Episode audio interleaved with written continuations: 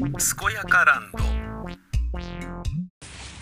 すこすこやかやか健やかランド正国三太郎です、えー僕はですね、えー50歳の時に大型バイクの免許を取って、えーバイクを取ってすぐに、えー4月発売の MT-09 というのの2014年式つまり第1号ですね、えー初めて出るっていうんでんで大型なのにまあ840ぐらいの排気量があるにもかかわらず乗り出しで85万で乗れるっていう激安でなんだよこれって安いしかっこいいしいいじゃんっつってそれを買ったわけですよ。ただめちゃめちゃ乗りづらくってっていうものなんだったんだけどまあそれはね今年の2月の ECU チューニングで乗りやすくなってよかったねってことなんだけどあのーそれを、えーと申し込んでまあだから試乗も何にもできてない状態であ試乗はしたんだ。1回したんだ。うん。一応1回試乗してあこういうやつな、まあ、めっちゃ面白いっすよこれ」っつってヤマハの人が言ってて「乗るとめっちゃ楽しくないですか?」っつってでそれはね、まあ、初めての大型バイクだからよくわからないんだけどだけどあのまあ一応ねまたがって乗ることもできたからじゃあこれちょっと買おうっつって買ったのね。でだけどまあ人気の車種だからそのウクライナ侵攻とかの、えーなんだろうなこう材料とかを、えー調達するのがもたつくとか関税がどうとかそういうの関係なしにあの流通がどうとか関係なしに普通に人気だったから待ちだったのね。4月発売なんだけど納車が7月ですねって言われて「あ分かりました」っつって待ってたんだけどで免許取って1月に免え2月3月ぐらいに免許取って4月に購入して7月に来るんだけど5月に免停食らっちゃってあのスピード違反ででもあと1点で免取りみたいな感じになっちゃったから免停ってことはねまああの短縮講習受ければ1日ぐらいで大丈夫なのかもしれないけどあだダメなんだ。短縮講習受けても90日とかだったんだ。もうなんか90日免停とかだったから30日免停なら1日で済むんだけどそうじゃなかったんでダメだったんだ。で90日免停とはいえでそれでねそのまま乗ってまあ免停解除になったからといって乗ってたとしてもあと1点どっかで切られたら免取りになっちゃうわけよ。面取りになっちゃったらまた一から教習所から通い直さなきゃいけないとかそういう感じでしょ？でそれは困るぜって言うんで自分で、えーじゃあもうこれ前歴ゼロに戻るまでつまり免停が解除されてからなおかつ1年間、えー車もバイクも乗らないことにしようって決めたんですよね。免許停止が解除になるどころか、えーつまり6点に戻す、うん、あのー状態まで戻さないとなんかでちょっとしたことでねちょっとスマホを触っただけでピピとかって止められて見てたよみたいな感じでね一点切られたらそれで面取りになっちゃうわけだから車でもねバイクでも何でもねちょっとしたミスとかでちょっと道間違えてあやばいやばいやばいっつって一通逆走しちゃったピピとかって言ってその一回ねあの去年か一昨年ぐらいにあったしねあの板橋駅の前 駅前とかで間違って反対入っちゃってであいつ逆走だと思って戻ろうと思った時にはそこがちょうど交番の前で駅前で何やってんのみたいな感じになっちゃってすぐ切られるっていうすごい半泣きなことがあったんだけどでその半泣きの時に限ってああゴールド免許がこれでお釈迦になっちまったって思ってるのにそこの交番のおまわりさんに限って「いいバイクだねあれかっこいいねあれなんていうの何 cc?」とかって言って「うっせえな」みたいな感じになってて。全然嬉しくねえんだよバカみたいな感じで。うっせえいいから黙ってろみたいな。コロナなんだよてめえみたいな感じで。そのなビビあのアクリルのねビロビロの向こう側から喋れよてめえみたいな感じで無数として無視するっていうですね。あの警察官を無視するっていうね。そんなようなこともあったりしたっていうことが。ねまあ良き思い出ですけどそんなねあのことがあったからあったらまずあったからっていうかねその後あったんだけどそういうのあったらまずいからその時は1年半以上だな、うん、2年弱乗らなかったんですよね。免取り免停期間を含めて。免停期間含めてっていうか免停の通知が来るまでも乗らなかったから。うん。であの免停でこれ確定だなっていう交通スピード違反が発覚した日にそれあの山梨に行ってたんだけどその山梨の放送局からの帰り道でさえあの女房とかを家に家じゃねえやそのよ山梨に呼んで運転してくんないかっていうことを頼もうと思ったぐらいだったもんねもうねうん。で、この帰りに一点切られたらもうアウトだから、いやでもそれで読んだらなんか家族もかわいそうだよなと思って、ゆっくり丁寧に帰ればいいんじゃねえのっつって、高速で帰るんだけど、めちゃめちゃゆっくり走って、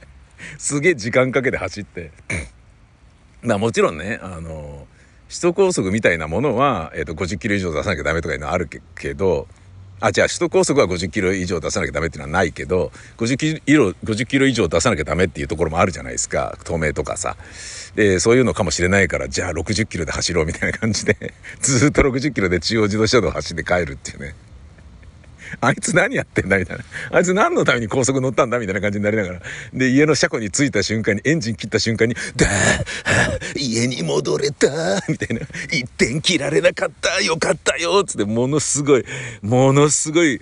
あの、汗かいたね。冷やせて、よかったつって。じゃあ、こっからだつって。でも、こっから乗らないぞってなって。で、何度も何度も計算したんだけど、やっぱりもうどう見ても、もう90日免停確定でしかもなおかつあと1点で面取りっていうのも確定だからうわこれはダメだと思ってでそっからねもうあの免停の通知が来るまでが長いこと長いこと数週間全然来なかったね。本当に。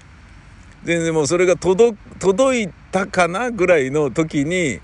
え、何？これ、この電話何？とかで、何？その、メンテだよみたいなことの連絡なのって思ったら、あ、バイク屋ですけど、とかって言って、来月納品なんで、とかって言って、あ、あ、わかりました、みたいな。しえーとかって、乗れないのに納品？みたいな。そんでまあ、ノーランナイトライダーっていうのはまあできたわけなんですけどね。で、そっから1年半、結局2014年モデルを2014年の4月発売のものを7月にゲットしたのに、えー、そのバイクは届いたのに乗らないで で、届いたのに乗らないで乗ったのは2015年の12月7日なんですよね。12月6日で、えー、免停が1年、あ、じゃあ前歴ゼロに戻るのが、えー、2015年の12月7日だったんですよ。2014年の3月に大型バイクの免許を取得して、その3月に取得、4月に購入、7, 7月に納車されたのに、翌年の12月 1年半以上1年半ぐらい経って初めて乗るっていうね。で初めて乗った時に来たのがこの和光樹林公園なんですよね。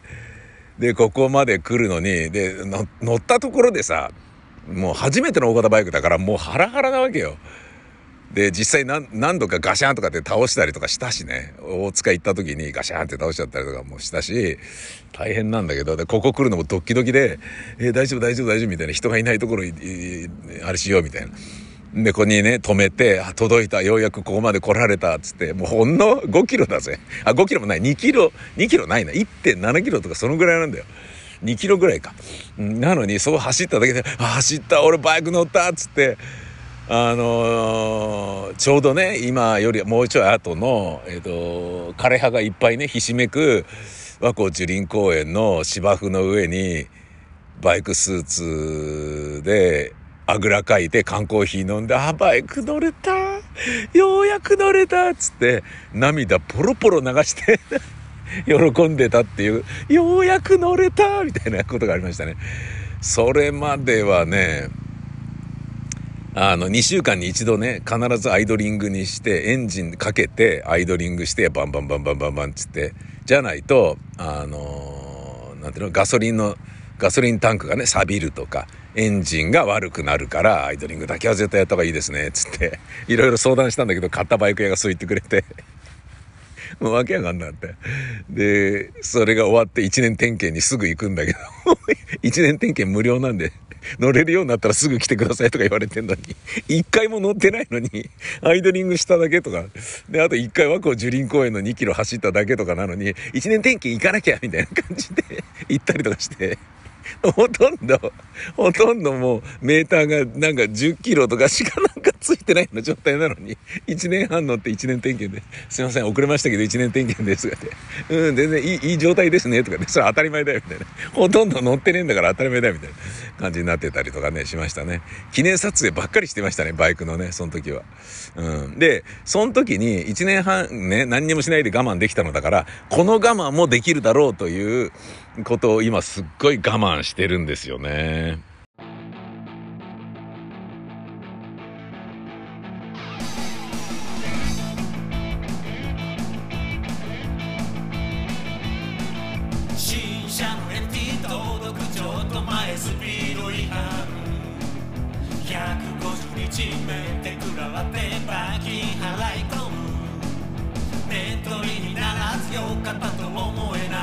ブルーなサマータイム。その日を境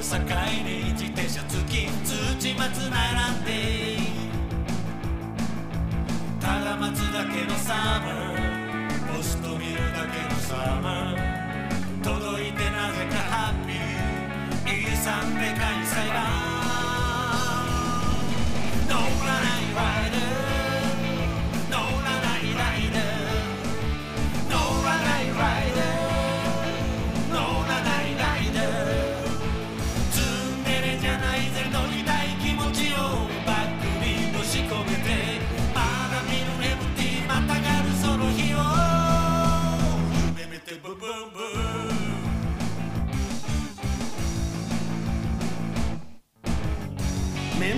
った時は内金をドブに捨ててでもキャンセルしようかと思ったさ。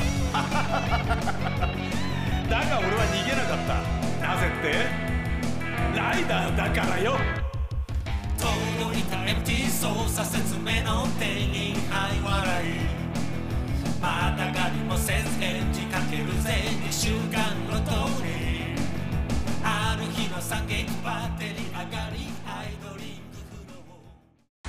まあ、その我慢してい,、ることはですね、えーまあ、なんてことないことなんですけど自分でよしこれ我慢ちょっと絶対にしてみようと思ってうん。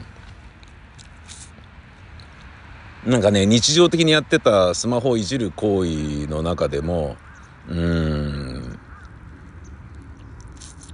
これはちょっとしないぞってまあスマホいじるんですけどね。スマホいじるんですけどそれちょっとね、まあ、いじるんだけど、こうやめようって、もうだからこれをやめれば随分、うん、なんか、まあ頑張りたいなっていうだけの話なんだけどね。10月中旬から、えー、本当は12月いっぱい我慢しようと思ってたんだけど、それをやめて、11月あ、12月下旬まで我慢しようと思ってたんだけど、下旬っていうか、年内我慢しようと思ってたんだけど、11月末までに、あの、変えました。11月末までの我慢にしようっていうふうにちょっとしちゃったんだけど、これね、やっぱね、スマホ絡みだったり、なんかこうね、自分のメンタルの拠り所に近いようなものだったりすることになると、近いっていうかもう、やっぱりね、うんきついんだよなと思って、あの、きついな、これってね、これをね、しなくなるのはきついなってね、まあ、あの、思ったんだけど、ちょっとね、いや別にしても誰も怒らないと思うんですよ。うん、だけど、うん、まあちょっと決めてやってみようというふうにしたんですよね、試しにね。うん。それによってね、まあ何かの達成感が得られるかどうかもわからないし、結局何もね、達成できなくて、えーいろんなものを失って、えー、がっくしっていうような精神状態になっちゃうかもしれないんだけど、まあ、ちょっとやってみようって思ったんですよね。で、そのね、あのーこうきついなっていうね、うん、もう日常的にやってたことの、これはダメとかっていう風にするのってきついなと思って、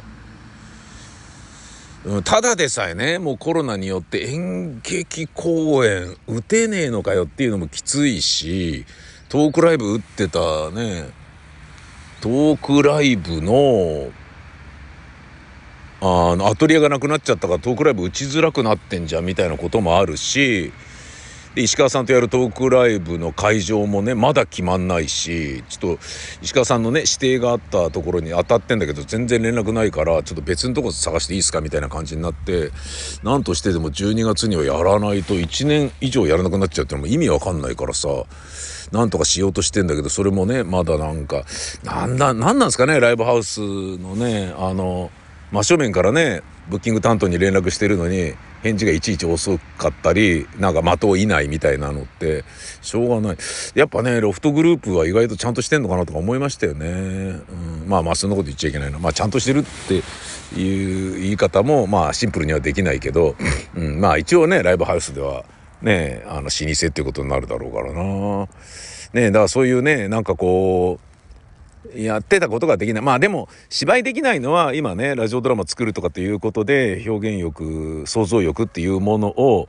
代替案が補ってくれてるのもあるけどそうじゃないものをぐっと我慢するっつうのはねどうなんだろうなっていうねなんか自分がどういう風になるのかっていうので全然わかんなくてもうメンタル的にボロボロになっちゃうんじゃないのみたいなそういうなんかねなんだか怖いなみたいなところもあるんだけどやってみようと思ったのね。でそのちょっとしたことの我慢をできんのか俺ってふっと思った時に思い出したのがこのノーランナイトライダーだったんですよね。ノーランナイトライダーだったんですよね。そうだよと。あの時俺はね、新車が家の庭にずっとあるにもかかわらず、なのに1年半乗らなかったでしょと。新車乗った時にはチェーンが錆びてたでしょっていう、新車じゃないでしょみたいな。そんな感じだったわけさ。うん。それを経験できたんだからできるだろうっていうね。そういう感じで私は頑張ろうと思っているよ。えー、ドラッグストアで初めて命の母を買おうとしたら、レジの年配女性に1日3回4錠、全部で12錠続けられますか？と聞かれ、え？って驚いたら、津村で同じ成分で1日2回でコストも安いのがありますよ。と持ってきてくれた。ご自身の経験から教えてくれたとのことでありがたかった。せっかくお金出して買うのに続けられないと効果も出ないしもったいないですからね。私はお昼に飲み忘れることが多くてと恥ずかしそうに教えてくれて久しぶりに親切を真正面から浴びた気がする。なるほどね。おーした別の人がちょうど命の母ホワイトを買おうか検討中だったのですがレジの方は津村の何を持ってきてくださったのでしょうか。毎日12錠はきついなと思っていたんですがいやこれこれこうですよとかって言って、えー、津村の女性薬ラムール9を勧められましただって。えー、えあこれ別の人が答えてるな。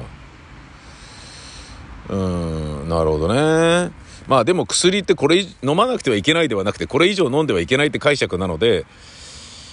えー、まあ1錠の効果が強いから微調整できないっていうことなんじゃないの？飲むのが少ないってことはそれそういうことなんじゃないの？とかって言って。なんかなんかまあこうやってねい操けるような人も中にはいるってやつだな。えー、痴漢にあった女性の、えーと腹立ってる怒りのツイート発見です。引用して紹介します。加瀬美穂さん。痴漢にあってね交番で詳しく聞かれどれぐらいの時間かを聞かれ1秒とか2秒ぐらいですって言うと「えそのぐらい? 」と聞き返されたの「え音声取るのでもう一回同じこと言ってください」と言うと謝られた「1秒でも犯罪だろ」って書いてありますね。えそのぐらい？いいね、この人。風見穂さん。風見穂さんか。最高だよね。最高だよね。うん。え、すいません。音声取るので、もう一回同じこと、同じ言葉言ってください。最高だよね。最、あ、ごめんなさい、ごめんなさい、ごめんなさいって、それは平謝りだろ、そりゃ。もちろん交番の人が全員そんな人とは思ってないの。いい人もたくさんいる。責任感を持ってる人、寄り添ってくれる人いる。どう言ったかも大事だけど、相手がどう感じたか感じるかもう分かってほしいんだよ。っていうね。そりゃその通りでしょう、本当に。ふざけんなよってことだよね。うん。まあでもこの人ね、これも、なんか、あれなんだよな。あの、インフルエンサーっぽく、作りの、え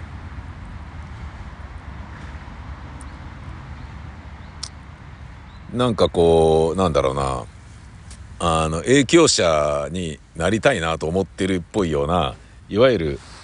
プロツイートが多い感じなんですよね。まあこれもそうなんだろうけどさ。うん。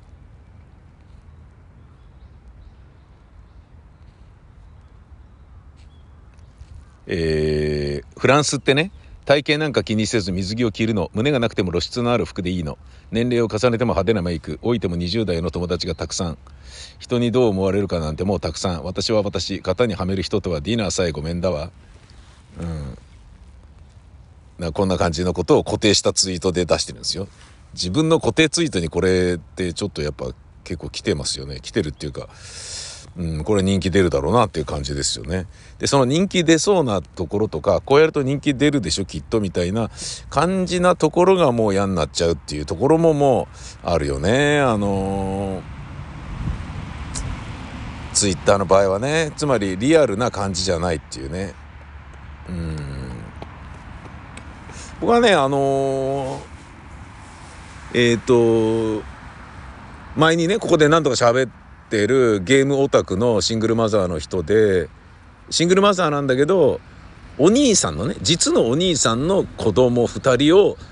えー、お兄さんが病気で死んで父子家庭だったのにお兄さんが病気で死んだことで施設に入れられるかもしれなくなっちゃったその甥っ子たちを家族になろうっつって自分の婚約者と婚約破棄をしてその2人を育てる母親役をそこで買って出ることにしたんだよね。っていう人がいてね。うん、でその人がね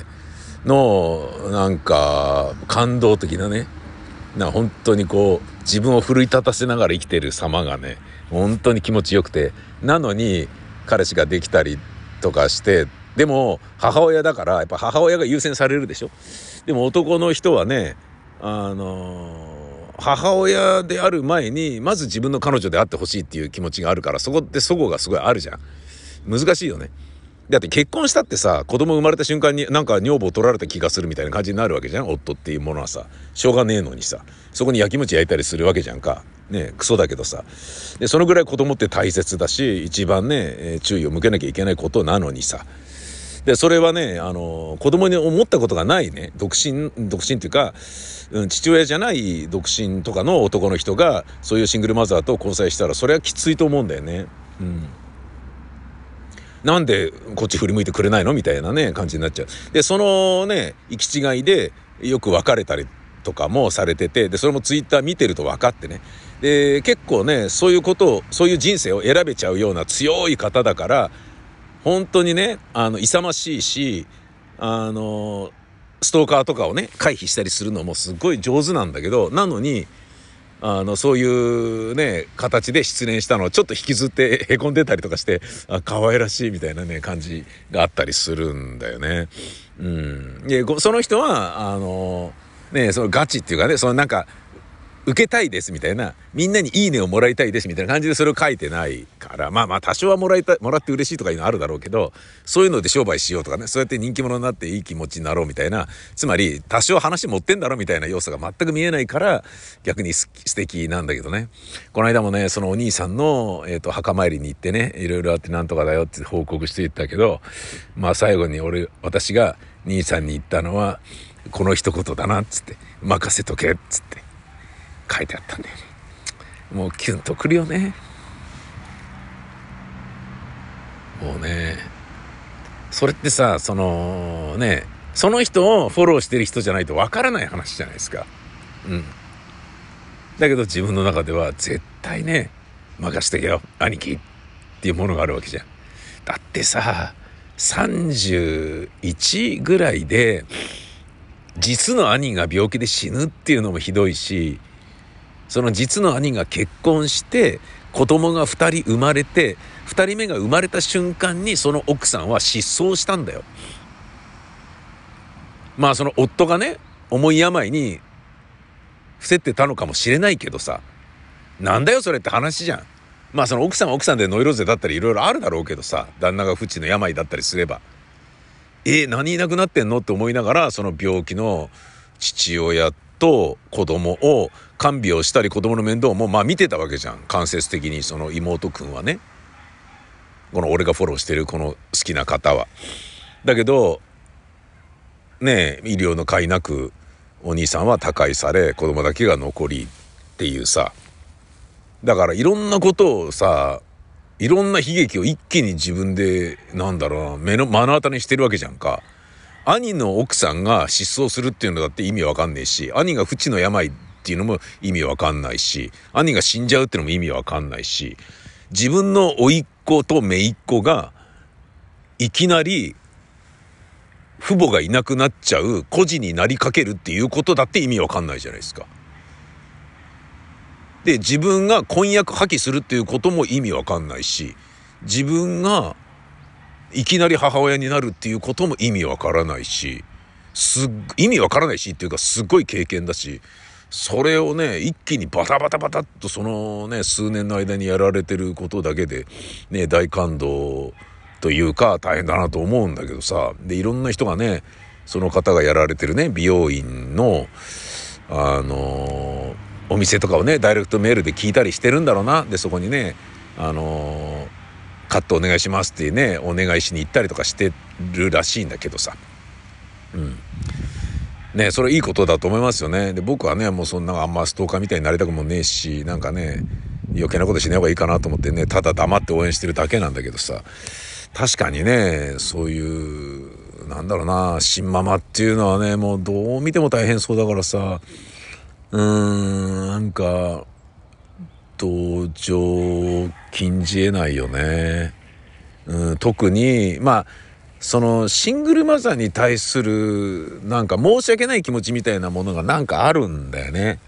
自分の中には。それは福島県民に対してね、福島の原発事故であの作られてた原子力発電所は東京電力のつまり東京の我々が使ってた電気なんだよなって思うとなんとなく申し訳ないっていうね。自分申し訳ないと思う必要がないのに思う。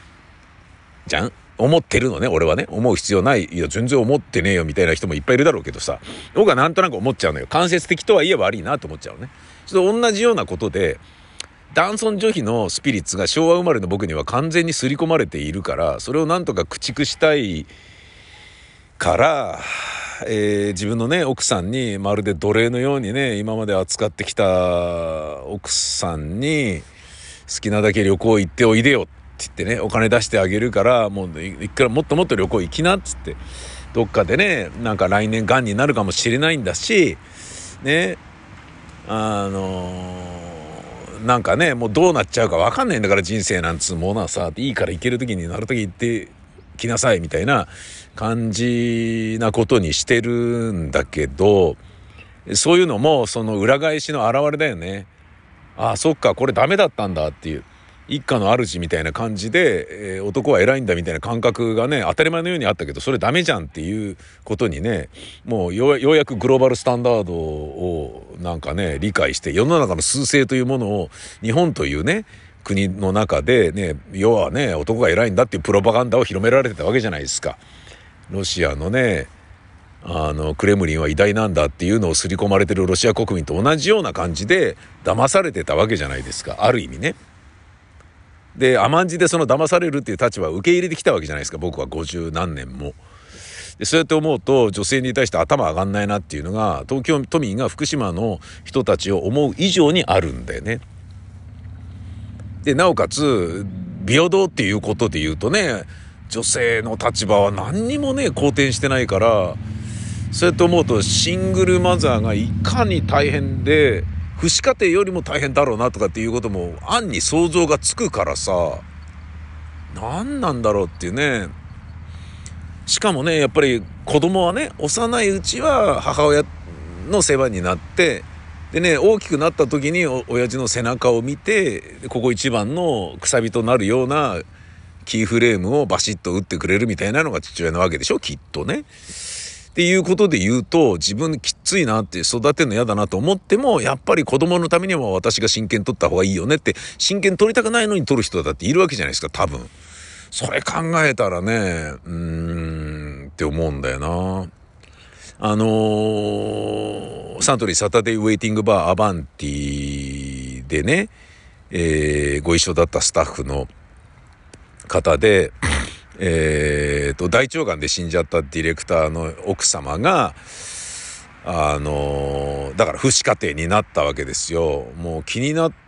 ちゃいますもんね。ね、どうしてるんだろうなと思うんだけど、たまにね、年賀状ぐらいのやりとりで、で、娘こんなに大きくなりましたよ、っつって。パパに似てきましたとか、うわ、本当だ、どんどん似てるって思って、それ見てな、ちょっとね、涙腺緩んだりするんだけどさ、うん。でね、その、去年かな、そのディレクターさんの墓参りに新潟に行ったんだけどね、したら、その、和尚がね、あの、あ、宮川さんっていう方ですか、わかりました。あの、未亡人のね、えー、何何々子さんが、えーよくいらっしゃるしあのうちからねあの通信を送ってるんですけど宮川さんがあの「いらっしゃいましたよ」っていうのを書いていいですか？って言われて「ああはいいいです」つって「嫌です」とは言えないじゃんか。ね、ああはいって言ってああそれ届くのか嫌だなと思って宮川さんまた来てくださったそうでありがとうございますみたいなこと言わすのも嫌だしさ別にそういうことのために言ってるわけでもねえしさただね個人に、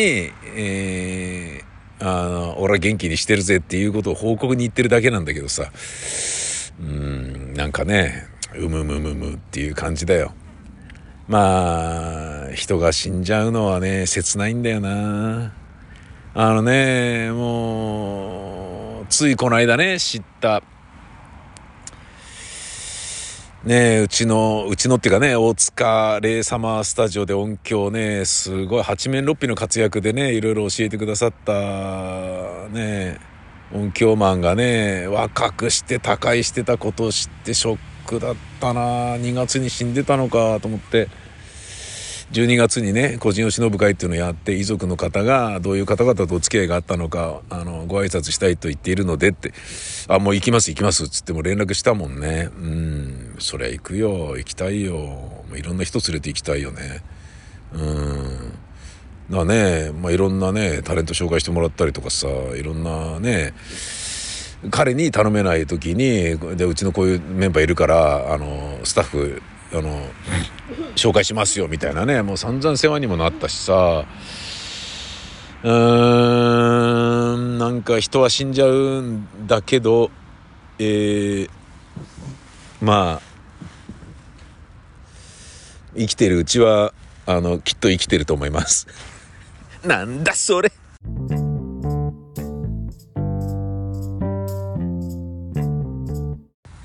あのね、J リーグで、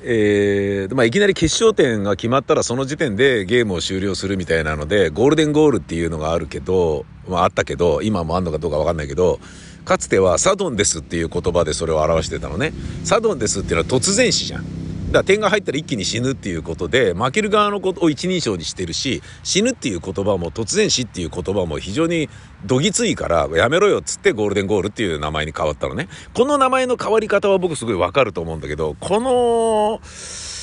えー言葉狩りはどうなんだって思うものもちょっとあるんですよね。これはあのソウルの群衆の転倒事故に関してなんですけどあれね実は将棋倒しっていう言葉が使われていないんですよニュースなどでは若者たちが折り重なるように転倒する事故っていう言い方をしてんのね。若者たちが折り重なるように転倒する事故。言ってたんだよね、うん、でこれなんでなのかなっていうことを調べてみるとわかるんですけどなんと日本将棋連盟が要望を出して